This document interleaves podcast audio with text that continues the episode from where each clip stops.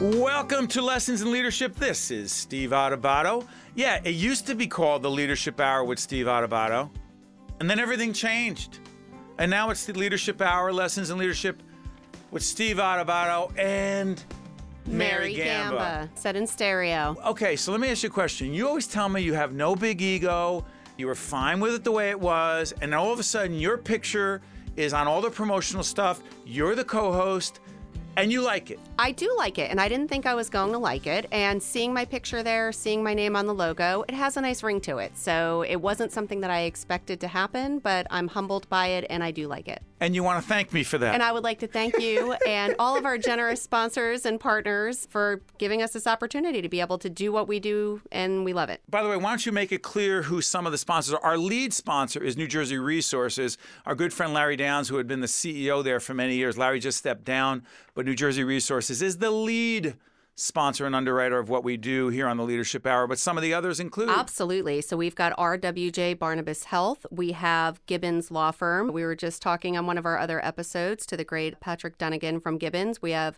Hackensack Meridian Health. We've got the operating engineers who have been a great Local friend. 825, Greg Lalevee. Absolutely. And then we also have Prager Metis, which Oh, is one of our Metis yes. International. Absolutely. That is an yes. accounting firm with a corporate office, the main office in. I think their main office is in New York, maybe, but we're going to find out in We're a few. going to you find want to out. know you know how we're going to find out? Tell me how, Steve. Um, by the way, Mary's going to let everyone know how you find us, not just on AM 970 every Sunday at 2 p.m., but also our podcast, which is going out to about 10,000 opinion leaders, people who matter. Not that you all don't matter, but you know. Everyone matters. Um, but Prager Metis is an interesting firm. We've had a great relationship with them. We do some executive coaching. We had a leadership academy there. We are proud to introduce, not on the phone, but in the house, in the studio, we have our good friend Glenn Friedman, who is CEO of Prager Metis International. Good to see you, Glenn. Great to see you, Steve and Mary. Tell everyone now where is the corporate office? Our corporate office is located in New York City, but I hate thinking of us as a New York centric organization. Tell folks about the organization. Oh, we're 16 offices, I like to say worldwide, from Chennai, India to London, England. We have offices in Florida, California.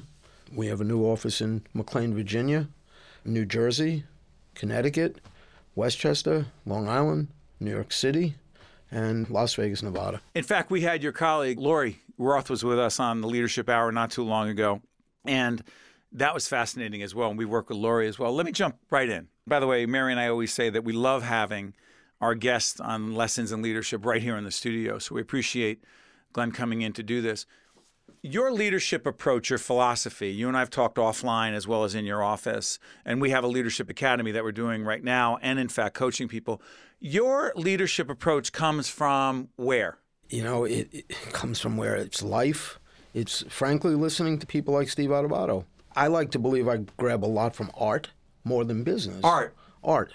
For example, For example, one evening, my wife's a painter, and she's painting and painting all night long. I wake up to complete paintings. And one day I said to her, Why do you paint in oil?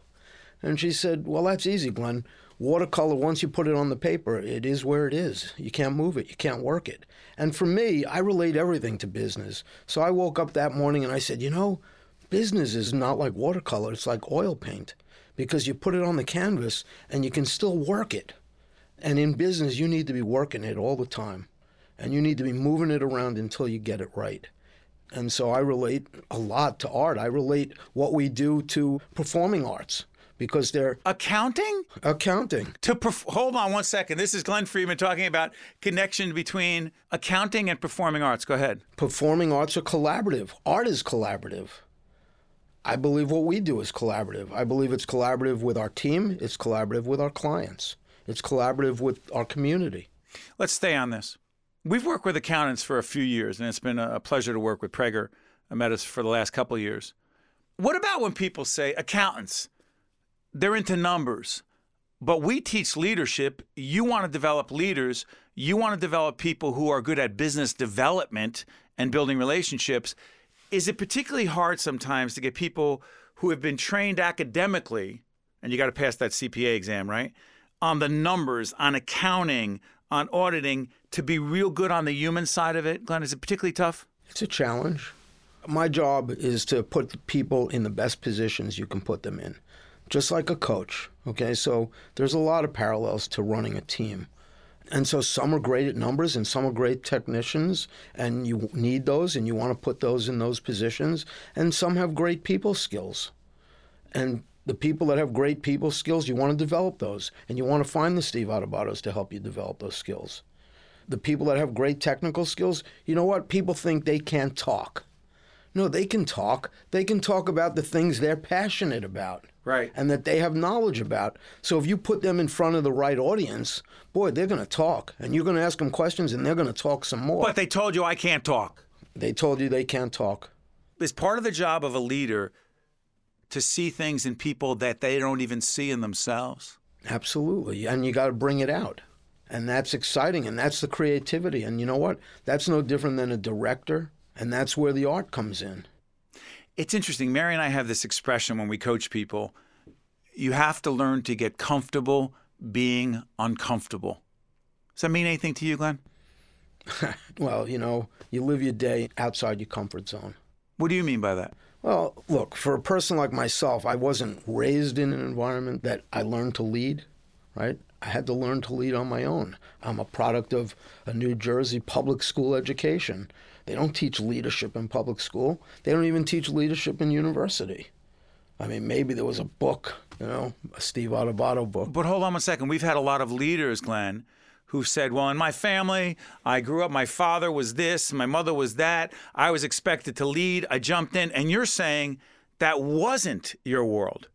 No, I don't think it's your world. My father didn't run a company, so those things weren't discussed around my table. He didn't prepare me to, to lead an organization. I had to learn it.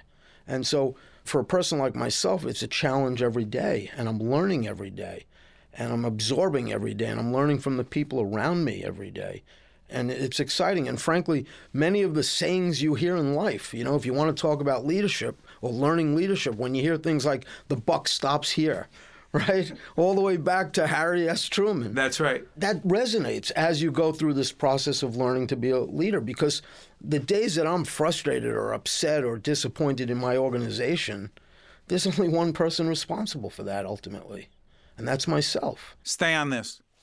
See this book? By the way, Brian Brodeur and our team at East Main Media, we are going to be on video pretty soon. Absolutely. We're going to be taping this as a, not just a podcast and a radio show, but on video as well. You can't see me holding up this book that I've been reading that our clients and our friends at Local 825 Operating Engineers, our good friend Greg Lalevee, turned me on to this book. It's called Extreme Ownership, written by two Navy SEALs who are now doing leadership development. Hope they don't put us out of business.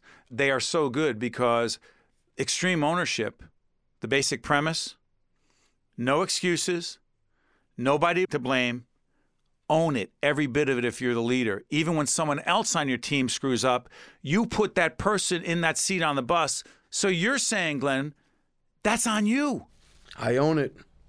And you know what? If I'm expressing frustration with somebody, I'm really frustrated with myself. Because? I either haven't communicated well enough, or I haven't set the bar, or set the tone, or explained what I my requests were in a way that they could understand and deliver, or I have the wrong person in the wrong seat, Wow. and I need to respond to that. Is it hard for you to acknowledge as a leader, even though you're trying to show confidence, that you screwed up? It's hard to to recognize it in yourself, let alone to other people. But look, we all screw up. And I always say that the only bad decision is no decision, is not making a decision. Leadership is about decisions, it's a string of decisions. If you can't make a decision, you can't lead. Yeah. And you're going to screw up. You're going to make some bad decisions. You're listening to Glenn Friedman, who is the CEO of Prager Metis International. They are have offices all over the place. We happen to go into the New York office to do our coaching and, and leadership development there. Uh, we're with Mary Gamba, Brian Brodeur. We're coming to you from East Main Media, and Glenn was good enough to come in. Let me ask you this in the limited time we have, Glenn. The commitment to leadership development, the commitment to coaching the people, whether it's with us or any other firm that you bring in, you drove a lot of that. You reached out. You started the conversation. What about the organizations that say, we're not going to invest in leadership development? People just develop on their own, you say? Well, for us, the key word there was invest, right? It's an investment. It's an investment in the future of the organization. If you want your organization to continue, then you need to invest in it. And whether that's in property and plant or equipment. In our organization, our greatest asset is our people. So if we're not going to put in money where our mouth is, so to speak, or reinvest in our people, the future of our organization is not bright. Quick follow up before we let you go. Something gets screwed up, something goes wrong, an account is lost. That's revenue. Speaking of money, could you describe your leadership philosophy and approach when communicating to someone that they have screwed up while making it clear that you're not okay with it, but not demoralizing them in the process? You know, that happened this week. Happens all the time, So right? Happens all the time. First of all, I, I want to say that you lose an account, it's not life and death, okay? What? It isn't life and death. Mary's I- loving I'm this just- right now. yeah, exactly. I'm like. Mary, we just lost so and so. Go ahead. You know, I mean, you get older and things happen, and the loss of an account is not high on the list. But You're right. It's not life and death. It's not life and death. But here's the deal there are lessons in it. And what you really want to do is find out why you lost the account. Frankly, I want to find out what I did wrong. And you know what? In this case, we had resources that the person that lost the account didn't realize we had. And really, as upset as I was at this person for losing the account, I was more upset that somehow we did not communicate the resources that existed within our organization and the breakdown and failure of that. Because had he known these resources existed, he may have been able to respond better to the reason we lost that account. How do you make any adjustments moving forward? Because that's what great teams do. We've got to communicate better. And I did make some adjustments, and I did make sure that there are going to be people in that are going to be talking about those types of resources. Good stuff. Hey, Glenn, listen, you came in, admit this, you can't see us on video. You will be able to see us soon. If you could see us on video, Glenn Friedman brought in a sheet of paper. He's got notes on it. I never looked at these notes. I have no idea what he had on there. What's on there that we didn't have a chance to share that's really important? That shows you this is totally unrehearsed. Un- unrehearsed and unscripted. what do you got? Look at this. He just Go went right off, and my notes went out the window. But you know what? In here, Steve sent me a question, and he said, "What's the greatest leadership challenge or obstacle?" Go ahead. And I would say that the greatest challenge and or obstacle is change. Right? As an organization, the challenge is change. It's happening all around you. It's happening at a faster pace than it ever happened. And the obstacle is we're an organization of people. And what do people hate the most? Change. Change. Well, I have to jump in though. So, what do you do as a leader? Hmm. What do you do to get people to buy into that change? What are you doing to get the younger? Because we talk about millennials all the time.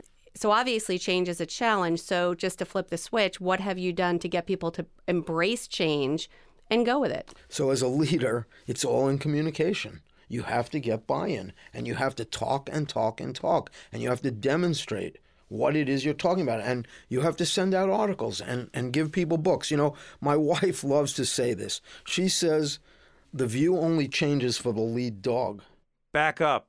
This is. I hold love on. these. Write I- I'm going to write this down. The we have a list of quotes. Only changes for the lead dog.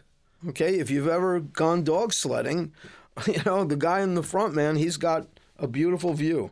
Everybody behind him's looking at the dog in front of him. and if you really want to do your job as the person who can see in front of you, you have to communicate. You have to communicate what you see coming. You can't assume other people see it as well. They can't see it. If there's a branch in front of you, you got to be able to communicate that to the dog behind you. How'd your wife get so smart? I was just going to say, we need to have your wife on the leadership My, hour. my wife is an animal behaviorist, and she's way smarter than I am. Well, Steve happens to have two dogs that could probably use your wife's training, right, Yeah. Steve? By the way, we need to get your wife on one on one. Yes, absolutely. Anything else on that list that we need to know about? Uh, you asked about. By the way, what he keeps saying I asked about. Yeah, he It didn't we sent, me. we He sent didn't them ask. an email that sample said, "Be prepared for this," and then I just went another direction. Right, This I'd is Glenn like to be Friedman from prepared. you This is Glenn Friedman from Prager Metis International with offices all over the place. Go ahead, Glenn. What do you got? You sent me a question. What is the connection between relationship building and leadership? You build relationships every day. You strengthen relationships every day. But here's the one bridge Go. trust. Trusted advisor. Trusted everything. Your team has to trust you. Your partners have to trust you. Vendors have to trust you. You have to be a person of your word. Love if you it. say something good, better, and different, you're going to live by it. And I'll tell you what, all the contracts in the world aren't as good as a handshake and a person that you can trust. Someone says it's in the contract. You say, I say today, you'll probably never go to court over that contract, so you better trust the person you're dealing with. Mary and I have this conversation all the time. We reach an agreement with a firm like yours or anyone else, and they'll ask for something that's, quote, outside of the contract. And we've always said, if you live by what's in that contract and what's not in the contract and say, well, excuse me, that's not in the contract, we have to charge you X more, whatever. If you do that every time, you will not have relationships that matter. And you have to be reasonable about it. But I got to tell you something. That's not how you built your firm. That's not how we built our firm. That's not how East Main Media and Brian, you and your team. We're having this conversation right now. I'm, I'm like, Brian, how much will that cost to do that? He goes, Well, let's just figure it out. We'll work together. I'm like, That's why we have a relationship with them because he's going to do everything for free. I'm joking, Brian. That was purely a joke. Final comments, words of wisdom from Glenn Friedman from Prager Metis International. Words of wisdom. Go. Bring passion to what you do. It's all there is, folks. Every day, Mary and I were just saying, Mary was in a meeting. We were in a meeting the other day. We're not going to say who. Right. With a top level executive in a major organization that we were talking about a leadership academy for them, not an accounting firm. And she goes, I think that guy's asleep. And there were 10 people in the room, and Yep. he was going through the motions. And we thought, I didn't see him. Mary saw him. She Yeah. goes, What's up with that guy? Glenn brings it. He brings energy, passion, and it is an honor to have you in the studio for Lessons in Leadership on the Leadership Hour. It is an honor to have a business and a personal relationship with you, and we greatly appreciate you coming in. Well done. Let's hear it for Glenn. Yeah. Oh, golf clap. Thank you. Let's come back right after this on the Leadership Hour. This is Mary Gamba. If you want more leadership tips and tools, log on to stand-deliver.com. That's stand-deliver.com. This edition of the Steve Adubato Leadership Hour has been made possible by New Jersey Resources. Welcome back to Lessons in Leadership, part of the Leadership Hour. This is Steve Adubato with Mary Gamba. Mary Glenn Friedman, who came all the way in from Prager Metis International, came in to do this. Let's talk a little bit about communication. Most of the folks who join us on this radio show podcast join us remotely. But Glenn came in. What's the difference from your point of view of communicating, interacting, having a conversation with someone who's physically in the room? Even we do appreciate everyone who joins us remotely as well. What's the difference? It's funny. I think there's pros and cons to each scenario. I think the pros of having somebody in here, you have the advantage of seeing body language, making eye contact, leaning in, listening. It definitely creates a more natural feel when that person's in the room. However, I feel sometimes if somebody's on the phone and we're listening on headphones and they're in whatever element they're in, sometimes they're more immediately comfortable. They can be because they're just talking on a phone. They don't feel like they're being interviewed. I feel like the conversation sometimes just jumps right out. But it's the advantage of technology today that literally meetings at major companies are done via Skype and video conference nowadays. So I love the fact that when we do have people come in, it's great and you get that human interaction. But I think it's also great, as you said, when people dial in via phone. Quick follow up on this. Uh, one of the things that Glenn said, we were talking about the challenge. We've talked about this a little bit before, but I want to touch on this. And you and I talk about this a lot. Glenn was saying that he was heading off to where he was going and he was going to try to chill and relax. But he said, I'm sorry I'm saying this out of school, but he said he's not the only one, only CEO, only leader who deals with this. He said, Yeah, but it's hard to relax. For leaders, people who have responsibilities, pressures, budgets, people, deadlines, a changing marketplace around us. Combined with technology and an iPhone that lives with you 24 7. You just came back from Lake what? Lake Placid in Okay. upstate New York. All right. yes. I'm at the Jersey Shore hanging out. We love being down there. My phone's with me. Mhm.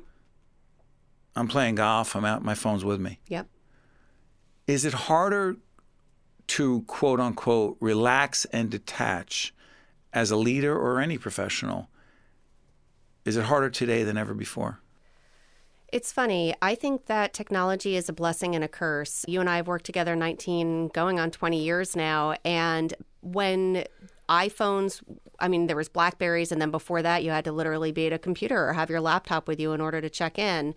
I find myself being more relaxed when I'm away now, when I know that my phone is, you know, by my side, because if there is anything that's super urgent or super pressing, work related, that you could reach me, that our team could reach me. I can look at my email even as we're doing our show here today. I take a look. Is there anything that really needs to be responded to right away? It takes out that anxiety of what's happening Of not because knowing? of not knowing. I used to be more anxious before I had the ability to stay connected than I do now. And if you see it as, oh, I'm working, working, working when on vacation, then that is bad. But if you see it as, no, I'm connected, I'm available, if somebody needs me, it, it takes a lot of pressure off. It's not like oh somebody's going to be scrambling looking for a number. If you're if you have a coaching client and you need to reach out and say where's this number, I know I can be helpful, and but I also know those boundaries are respected if it's something that you can find yourself. This is so interesting.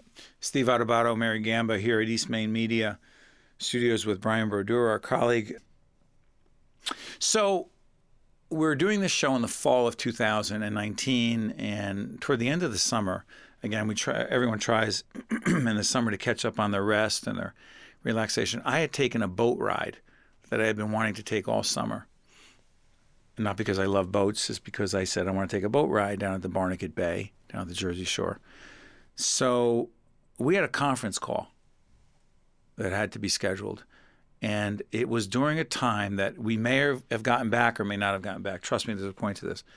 And I remember calling Mary at a certain point and saying, Mary, I don't think I'm going to be back by that time. And I frankly don't want that hanging around. And I don't want to do the call on a boat with other people, excuse me. Point being, you handled the meeting, mm-hmm. handled it well as always. I got notes about the meeting. If you needed me, you could have texted me and said, Steve, I know this was our plan, but we need you, right. right? But you didn't. But if you had, mm-hmm. could have done it. Therefore, is it a conscious decision that leaders and any other professional has to make to say, I'm going to try to detach, but I know if it's really real, they can get me, or believe, or is this the problem? Some people believe that every text, every email, every everything means I got to stop and deal with it, and so therefore you never detach and can never relax. But that's part of leadership. A huge part of leadership for me and growing and maturing and becoming an adult, and I mean that, you know, not just literally, but figuratively, is realizing that every text or email is not as urgent as you want to make it seem. You and I have talked about having a sense of urgency. Certain things, there's definitely a sense of urgency. We're having a problem with our phones yesterday that's still being resolved today in our In the office? Mhm. I did not know that. Oh, yes, you did. well, uh, the phone calls were dropping and we Oh, weren't yes. sure. Yeah. And uh, we were having some difficulty dialing out.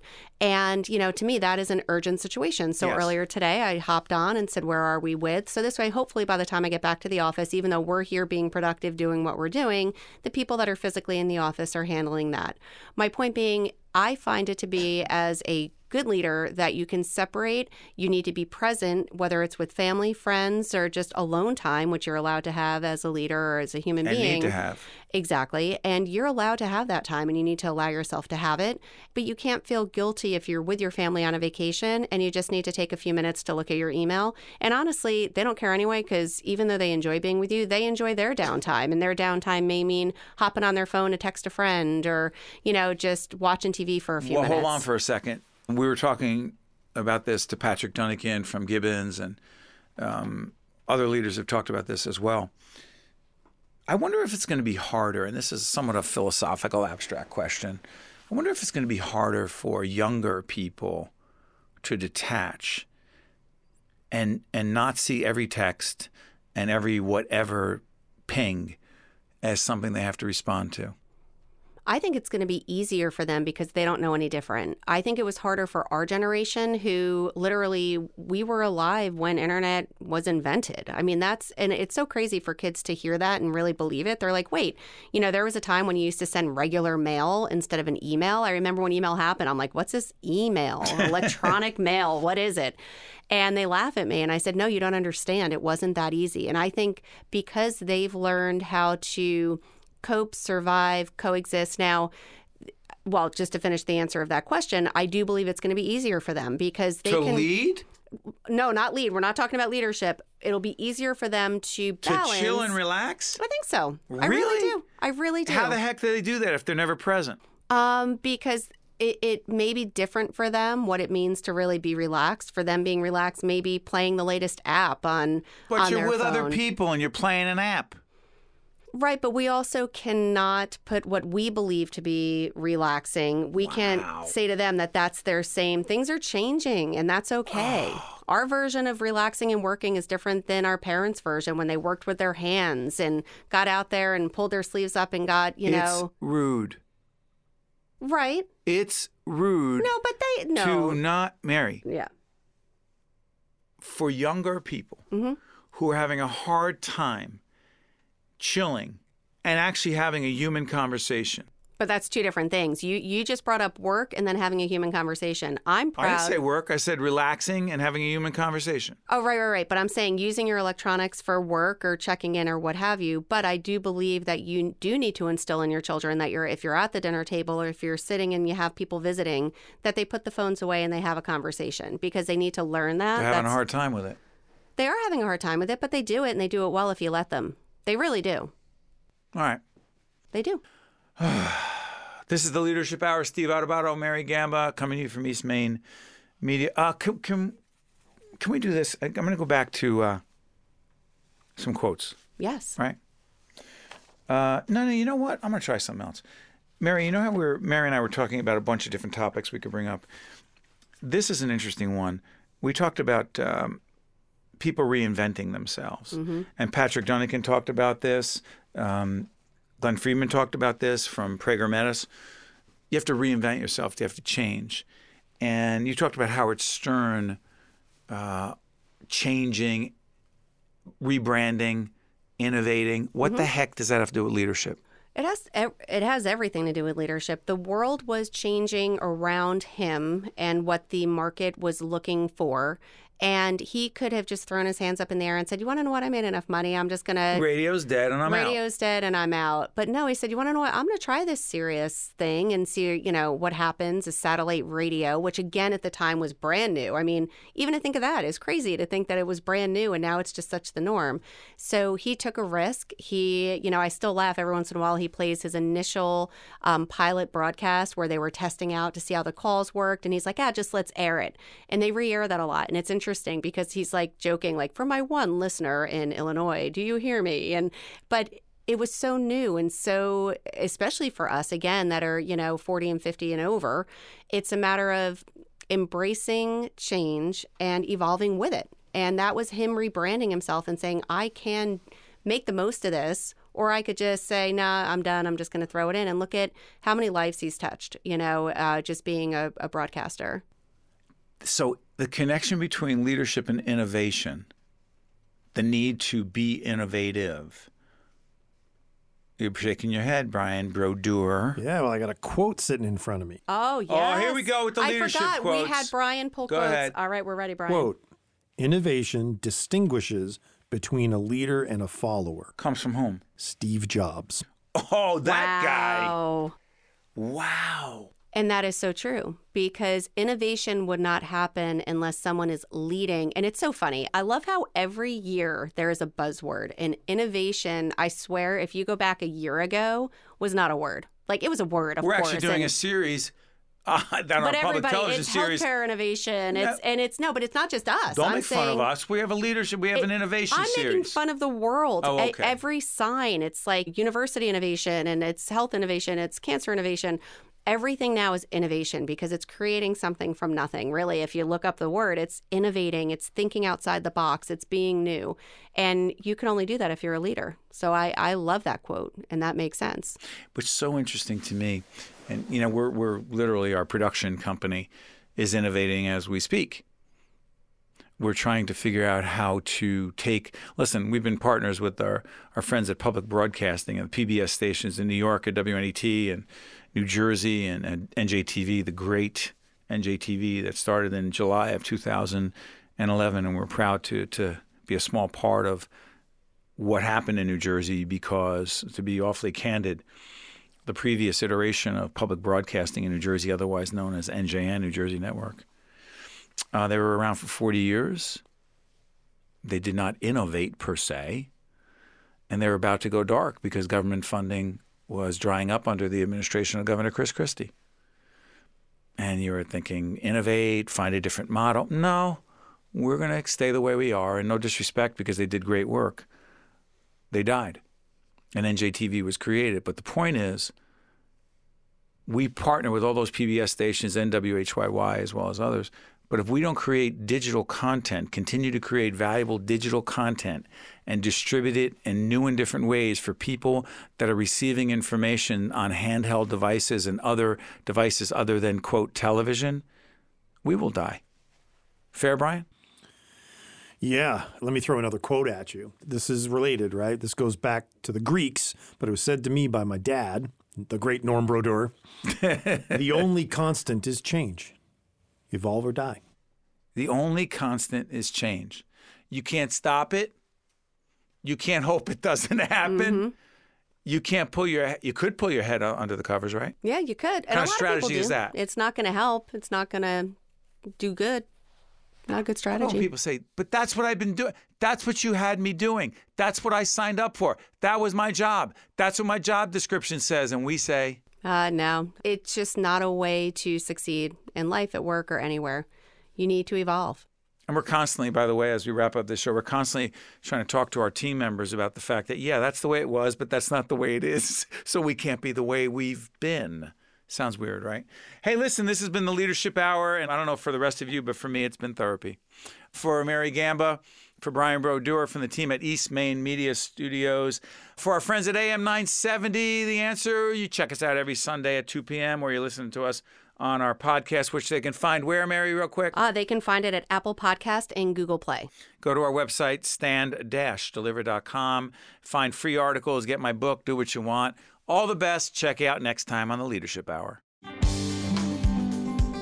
This is Mary Gamba. Stay tuned. We'll be right back with State of Affairs with Steve Adubato, where we look at the most pressing issues facing the state of New Jersey. This edition of the Steve Adubato Leadership Hour has been made possible by New Jersey Resources. At Englewood Health, we believe that all citizens need to be informed about the healthcare issues that affect their lives. That's why we're proud to support important healthcare programming produced by the Caucus Educational Corporation and their partners in public television. Funding for this edition of State of Affairs with Steve Adubato has been provided by NJIT, New Jersey Institute of Technology, the law firm of Gibbons PC, the Turrell Fund, supporting right from the start NJ. International Union of Operating Engineers, Local 825. The New Jersey Education Association. Keystone Mountain Lakes Regional Council of Carpenters. Your future is in our building. And by Englewood Health. Promotional support provided by NJ Advance Media and by Insider NJ.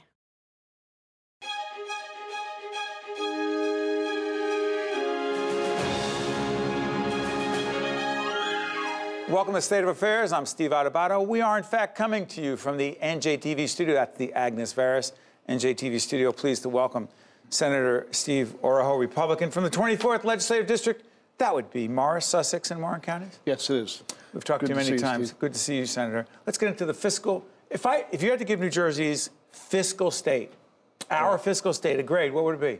F. Come on, that was too quick. F. Why? No, well, they, I, I, got to tell the truth, right? Because one, of the- one of the things is this, New Jersey hasn't had real honest discussions about where the real state of the state is for, for many years. Now, our assets, uh, I'll give it an A. But our so can we get to an A? Absolutely, and we've been at, at, at an A within the last call it tw- 25 years. Okay, last couple couple years with um, Governor Murphy. He's great on the economy and the fiscal state of New Jersey. Don't don't say F again. I won't. I, I won't say F. No, you I'll- say I'll what give- you want, No, but agreed. I'd be- I'll give. I, I, I, I tell you what. I'll, I'll give him a, a D plus. What's right. wrong about it, and then I will talk about what's right. Well, By the way, we'll give the governor an opportunity not just give himself a grade, but give the state a grade. Sure. We'll talk about his fiscal policies. We continue to work with the governor's team on trying to schedule that. Go ahead, But also Senator. the F goes way back. For no, it's not just this administration. Democrats, Because Republicans? Democrats, Republicans. You look right down the thing. Democrats, Republicans have. It's basically that's the most bipartisan thing they've done. You know, down in down in is, Trenton. is screw up our state It's finances? Finances, because there wasn't an honest discussion of either what the debt levels were, or we've had the discussion about the transportation trust fund, Yep. and we're having the same discussion. I'm sure we'll talk about it, but the pension and Let's get right into it. Yeah. In fact, we have Senate President Steve Sweeney. We're taping that program today as well. Uh, the Senate President is going to be talking about, quote, the Path to Progress report. Right. You were part of that. I was. What is that report, and why is it so relevant to the discussion we're having on the fiscal state of the state? Well, fir- first of all, Senator Sweeney had asked uh, Senator Sarlo and myself. Paul and Sarlo, who will be right, out, right after right this interview, right. he'll be coming in. Uh, is a good partner uh, on it. He's a Democrat, you're a Republican. Correct. He's, and he's the uh, chairman of the Senate Budget and Appropriations Yes. Committee, and I'm the, You're the ranking Republican member, on, on, on the Republican side. Um, and what it was after, obviously, with the uh, Tax Reform Act that had come out, the, the uh, state and Excuse you know, me, you would be referring reduction. to the Trump federal No, tax Trump reform federal reform that that would um, only limit our state and state deduction, tax income tax deduction, and our property tax To deduction 10,000. um, to a gentleman that you supported for president. Yeah. ten grand in a state like New Jersey. That hurt us. That no, that did hurt us. But at the same time, is it something that we have to bring our costs in, in, into control? Uh, that would be the argument from, from that standpoint, and that's been on the plate for a long time. Top irrespective. recommendation. Top recommendation is yeah, the 800 pound gorilla in the room happens to be the pension and, and health care costs Of public employees. of public employees. Now, it's it. No, we're it's making not progress, against. ahead. We are small amounts, small amounts. We're making we're making progress. However, you know, um, when you ta- and it's not against the you know employees or anything like this. If you look back, I said Republicans and Democrats, uh, administrations over the past you know 25 years, you know, have basically it's it's been debt, spend, and hide. Don't tell them about the situation. We won't make the con- we won't make the contributions. state contribution to the Right. pension fund. But at the, or we'll take a pension holiday, and, and quite frankly, they take the pension holiday, and government said, well, it'll help property taxes. By the way, be It clear, a pension holiday is not a holiday. It means the government's not going to put any putting money into money the pension fund. That's called a holiday. Yeah, that well, interesting. holiday. Well, that's how they talk about it in, in, in government, right? They they're not putting money into the pension system, and they think, well, that'll help property taxes. All it did was get filled in with other programs. All it did was get filled in with other quote unquote services that everybody thought was really important. Property taxes didn't go down, and so now we've we've been dug into a real deep hole. So uh, you know, was it the was it the employees' fault? There was, uh, you know, in the public um, uh, unions, they acquiesced to many of these things. They went along with many of these actuarial change, which we can put people to sleep talking about actuarial The. Communication Workers of America, who represent the largest number of state public Right. employees, the New Jersey Education Association, an underwriter of public television, and, And what we do. really their members, okay, yeah. No, but but they were part of this as well. Sure. They acquiesced, as you said, Yeah. but you're saying it's not enough. None of this is enough. It's not. Well, first of all, the, the if you take a look at how much just to get that to where we should be putting 100% into what the actuaries say we have, we have another you know three years to go. It's another three to four billion dollars. Senator, let me ask you this. Uh, you, you, one of the areas that I know you want to talk about, and it's important to us as well, state school funding formula. State provides dollars to public schools, Right. which is based on a formula. Um, that impacts local property taxes as well. You've now tied this to the state to the school lunch program, and I don't get the connection. Well, here's the well. First of all, the school lunch program is is run by the federal government, by the Department of Agriculture. Uh, they just want to feed hungry children, and we obviously we do too. The key to New Jersey is it um, connects to a major part of school funding. The free and reduced lunch program connects to is what people would consider those are the at-risk students. All right. Okay. And the at-risk students will get anywhere to uh, say five thousand dollars more per student in the formula itself. All right. So where maybe the lunch may cost two bucks, if a parent has signed up for the free and reduced lunch, that school system is probably going to get close to an additional five thousand dollars per student. Where's the money what- going? Well, what happens is many times, say, say in my district, many parents think that there's a stigma associated, there's a pride factor. They won't apply. But in other areas, parts of the state, you've seen it in Elizabeth, that we've just, a second time around. We had a problem there. We had a problem where people fraudulently applied, uh, people who very know what the, uh, you know, the, um, you know, the repercu- repercussions were. Uh, they applied, and their school was getting funding that they shouldn't have gotten. But you make it sound like that's a widespread problem as opposed to an isolated situation in Elizabeth. Well, it is. Well, we, we don't know. We don't know how big the problem is because here, and this is really the controller did a report and showed that it, it is State significant. controller. The state controller did a report a bunch of years ago and said it is definitely a problem. Now, under by law, if you even find you can only audit, and I'm a former auditor, three percent by federal law. So our recommendation, the Senate Republican recommendation, is this: Why don't we change it? We have no problem if there's at-risk or low-income student. Some of those are going to need additional money. Why don't you fund it based upon something that can't be manipulated? Which is? Which is Title I funding, uh, which is based upon the census, as opposed to a parent's application or somebody else's application. So therefore, you know, you still have the at-risk, but that's that's how you should fund it. Before I let you out of here, you a fan of uh, President Trump's? I am. You look at the rec- You look at the record. You look at the stock market. You look at the economy, and so just I'm a financial advisor. That's what I do outside of the legislature. And when people have jobs, that's when they're. The only other follow up to that, respectfully, Senator, you've always come with a certain demeanor. You Right. conduct yourself a certain way. You never involved in name calling. I don't even know if you're on Twitter. But the reality is this um, the tone and tenor of our discourse in the country and how the president's contributed to I, it. I don't. That I don't like. I, I, on, on, He's not the on only many one. sides. He's not the only one. On many sides, that I don't like because Don't I say do- on many sides. That could be misinterpreted. That but, um, is very- that's but there are many people, but the president hasn't helped, in your view. No, true. I mean, you know, quite frankly, I like the way Ronald Reagan did it. You know, Ronald Reagan was a gentleman all the time. He was a gentleman, but he could he could tell somebody, you know, Yeah, I know where go you're going. I know and where look you're forward to the trip. This is public television. I know. Um, Excuse me. I'm Always a gentleman, Senator Steve Oroho from the 24th District. I want to thank you for joining us on State Steve, of Affairs. thank you very much. My well done. Senator. Thank Thank, you. you. Stay with us. We'll be back with your colleague who you say you get along with, I but do. we'll find Paul's a out. good friend. Senator Paul Sarlo, And right Senator after this. Sweeney, too. Oh, yes, we'll do that as well. We'll be right back. To see more State of Affairs with Steve Adubato programs, visit us online at stateofaffairsnj.org. If you would like to express an opinion, email us at info at caucusnj.org. Find us on Facebook at facebook.com slash Steve Adubato, PhD. And follow us on Twitter at Steve Adubato. We're pleased to welcome State Senator Paul Sarlo, Deputy Majority Leader. Good to see you, Senator. It's always great to be back with you, Steve. Usually we talk about fiscal matters, and we will in just a moment, but do this. You have a background as a, an engineer? Civil engineer. You wrote a piece on NJ.com, Star Ledger, the print side. You can, people can check it out. Here's one solution for Newark's lead-tainted water misery. Go. Listen, this is just uh, where I'm at uh, on public infrastructure, water systems in particular. Uh, we have an aging infrastructure in New Jersey, and uh, many of these uh, are cash-strapped systems.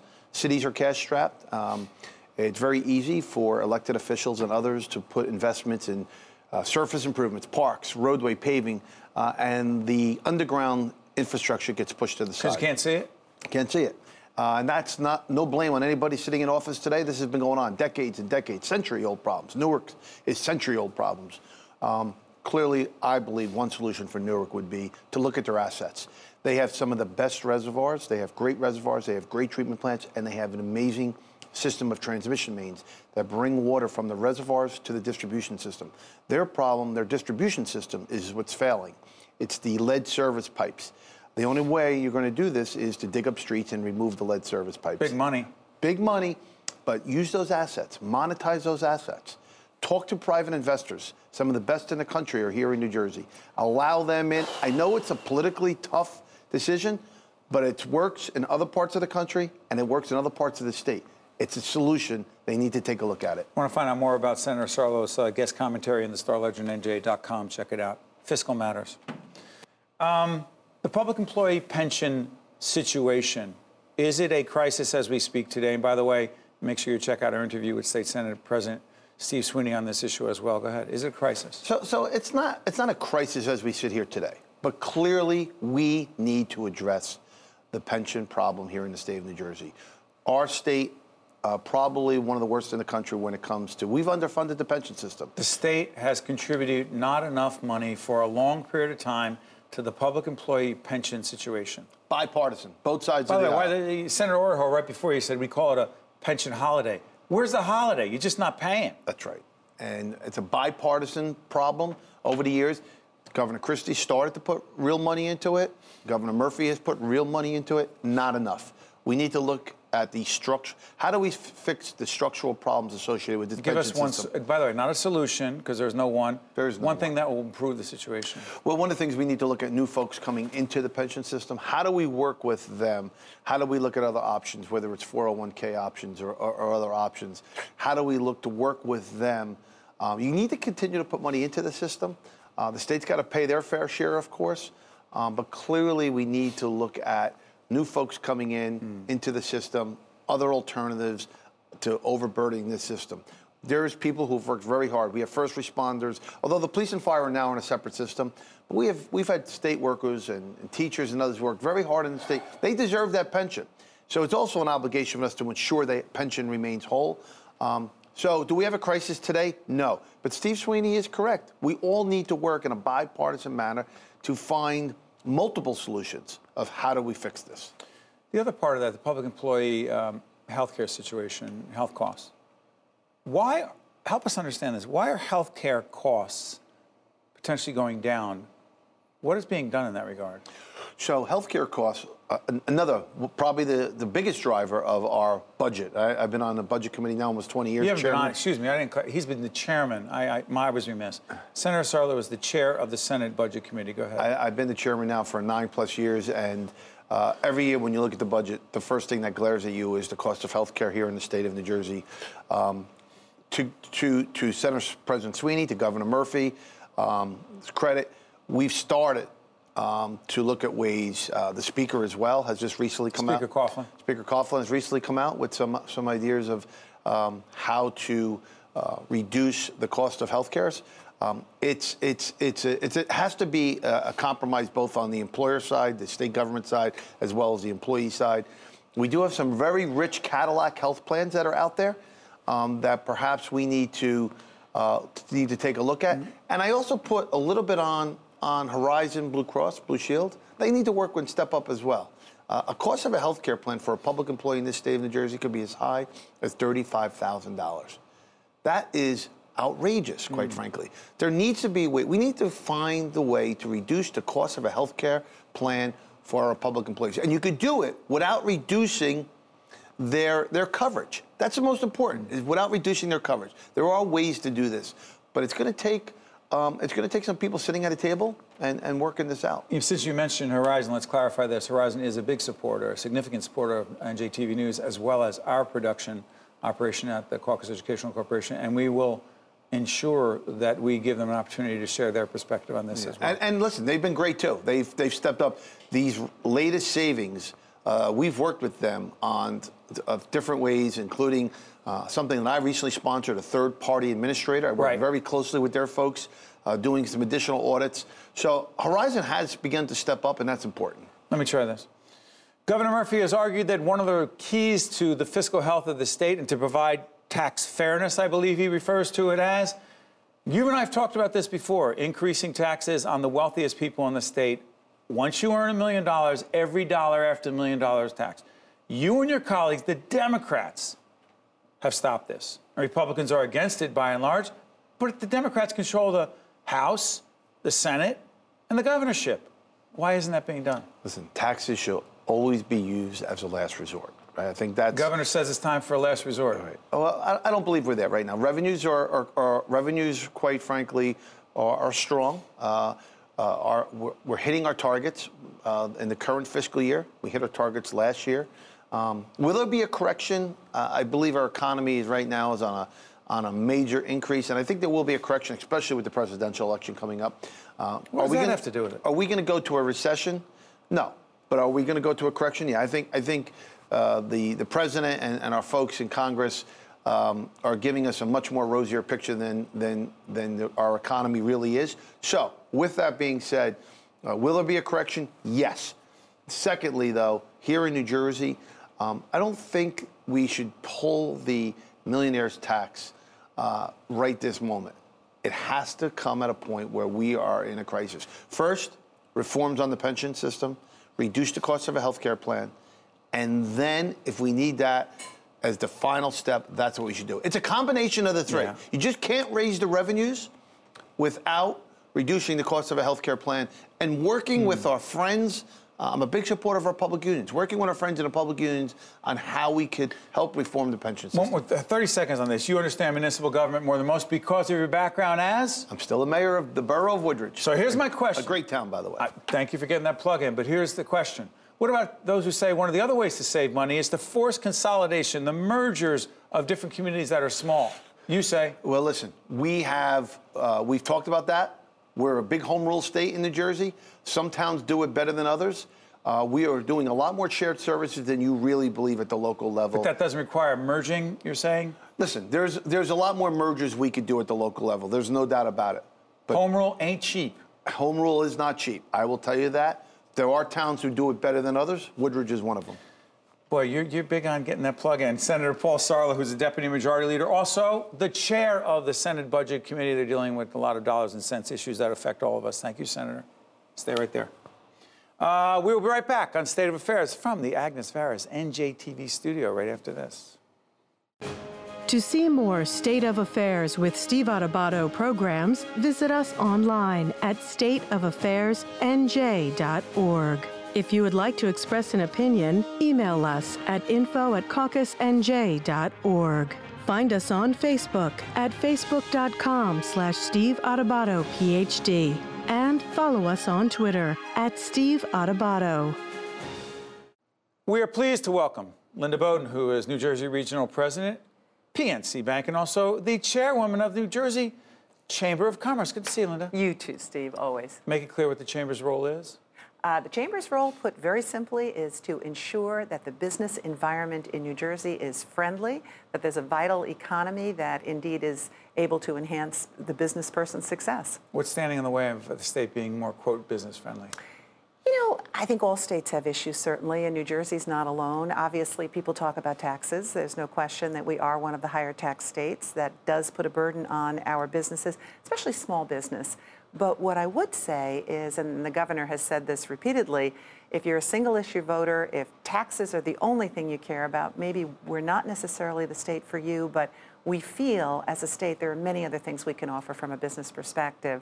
The second thing I would say is workforce development. You know, what does that mean? Well, you know, Steve, being part of PNC Bank, we have many middle market customers, and that really is the bread and butter of our state. And when you go out and talk to these folks, they will tell you that one of their greatest challenges is finding, not finding people, but finding people with the specific skills needed for their business. So what we're trying to do, and, and I know the governor's leading this, Tom Bracken, our president. Tom Bracken, president of the president state chamber. of the state chamber, Michelle Siekerka from NJBIA. We've got some wonderful business leaders. What we're working hard to do is to ensure that there's a strong partnership between business and higher ed so that our universities, our county colleges in particular, have the kinds of programs that will allow people to graduate with the kinds of skills our business people need. And if I could give you an example, sure. I was just with one of our customers, uh, really maybe two months ago, and they do uh, clips for machinery. Huge business with this. 800 employees in the state of New Jersey. Clearly a business we want to keep here. And I asked him point blank, how are you finding doing business here? What are the challenges? What are the good things? Obviously, accessibility in the state is a big positive. People find this a very easy place to do business Location from. matters. Location matters, transportation hub, et cetera. The thing that this, this CEO mentioned more than anything, he said, I can't find the kind of skilled labor I need to hire. I know there are people out there to hire, but I need very specific skills. And if the state could help me in training these people so they can come right on, there's less of a ramp up time, that would be huge for us. So I think that's a way we can differentiate ourselves. I'm curious about this. By the way, uh, PNC, an initiative, uh, Grow Up Great. Yes, yes, for- yes, for- yes. That yeah. we collaborate with. Yeah. Uh, focused on, let everybody know what Grow Up Great all stand. It's just not just a It's- slogan. It's Grow Up Upgrade, helping children five and under to grow up upgrade. So we work hard to try and give them a head start so that, and this does have business implications, so they can grow up and be productive, contributing members of our community here in New Jersey. Absolutely. Let me ask you this, Linda. Do you ever notice how people are divided in, in this sense? Many people, not all, but they get focused on are you for big business or for business or against business? Mm-hmm. As if, It's mutually exclusive. well, also as if business are Yeah. not employing people. Go ahead. Yeah. No, I think you're right. I think there are there are some circles where big business has become sort of a dirty word, but if you think about it and you strip this down to the bare essentials, it's all about the jobs. It's all about the jobs here in this state. We want to keep people, we want to attract people. And we want them paying taxes And on the income they're making with those jobs. Absolutely, absolutely. So it, if you think about it, it can be a very productive cycle. We bring people in, give them jobs, they're paying taxes. Mm-hmm. That allows us to contribute to infrastructure, workforce development, and so forth. Let me shift gears in the time we have left. You were on our uh, radio show on AM 970. We have a leadership hour radio show in which Linda talked about leadership and a range of issues. I asked you that there. I'm going to ask you it here. Being a great leader for a woman, in your view, any more challenging, difficult, different for a guy? Steve, you and I have talked over the past 10 years uh, about this topic. And first I still of all, struggle with it, I know. I know. That's okay. I think, um, first of all, banking is a good field for women. But let's face it, you look at the Fortune 500 companies, there are still very few women at the top. And that number, with Denise Campbell Soup, with Denise That's Morrison, right. her departure, that number went down even more. So we still have a ways to go, whether it's head of company, whether it's board membership, whether it's just being a very senior advisor. So I think if you ask me what's the differentiator, how can women get ahead? I do think women bring a certain collaborative sense to the leadership role. And you know, studies are showing now that one of the most important aspects of being a leader is empathy.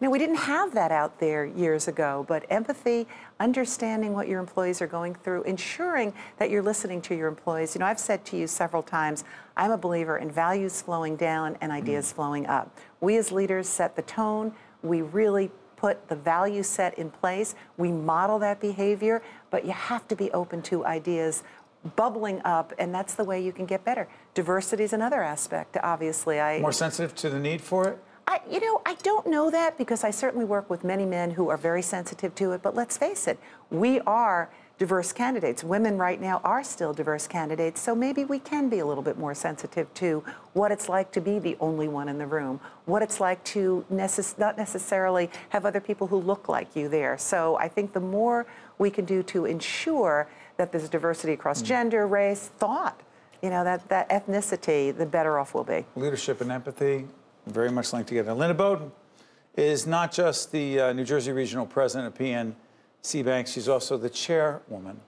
of uh, the New Jersey Chamber of Commerce. I want to thank you, Linda, for joining us. Thank you, Steve. Well As done. always, take care. This is uh, State of Affairs. We want to continue the conversation, so please check me out, our whole team out uh, at Steve Adubato. We'll keep the conversation going, and uh, hopefully, we'll see you next week.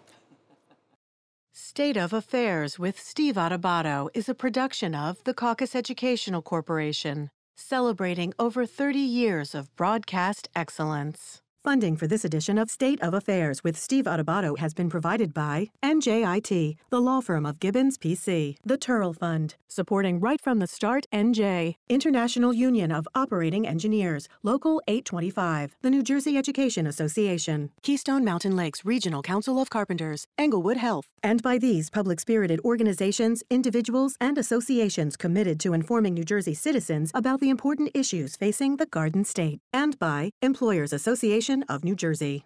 Promotional support provided by NJ Advance Media and by Insider NJ.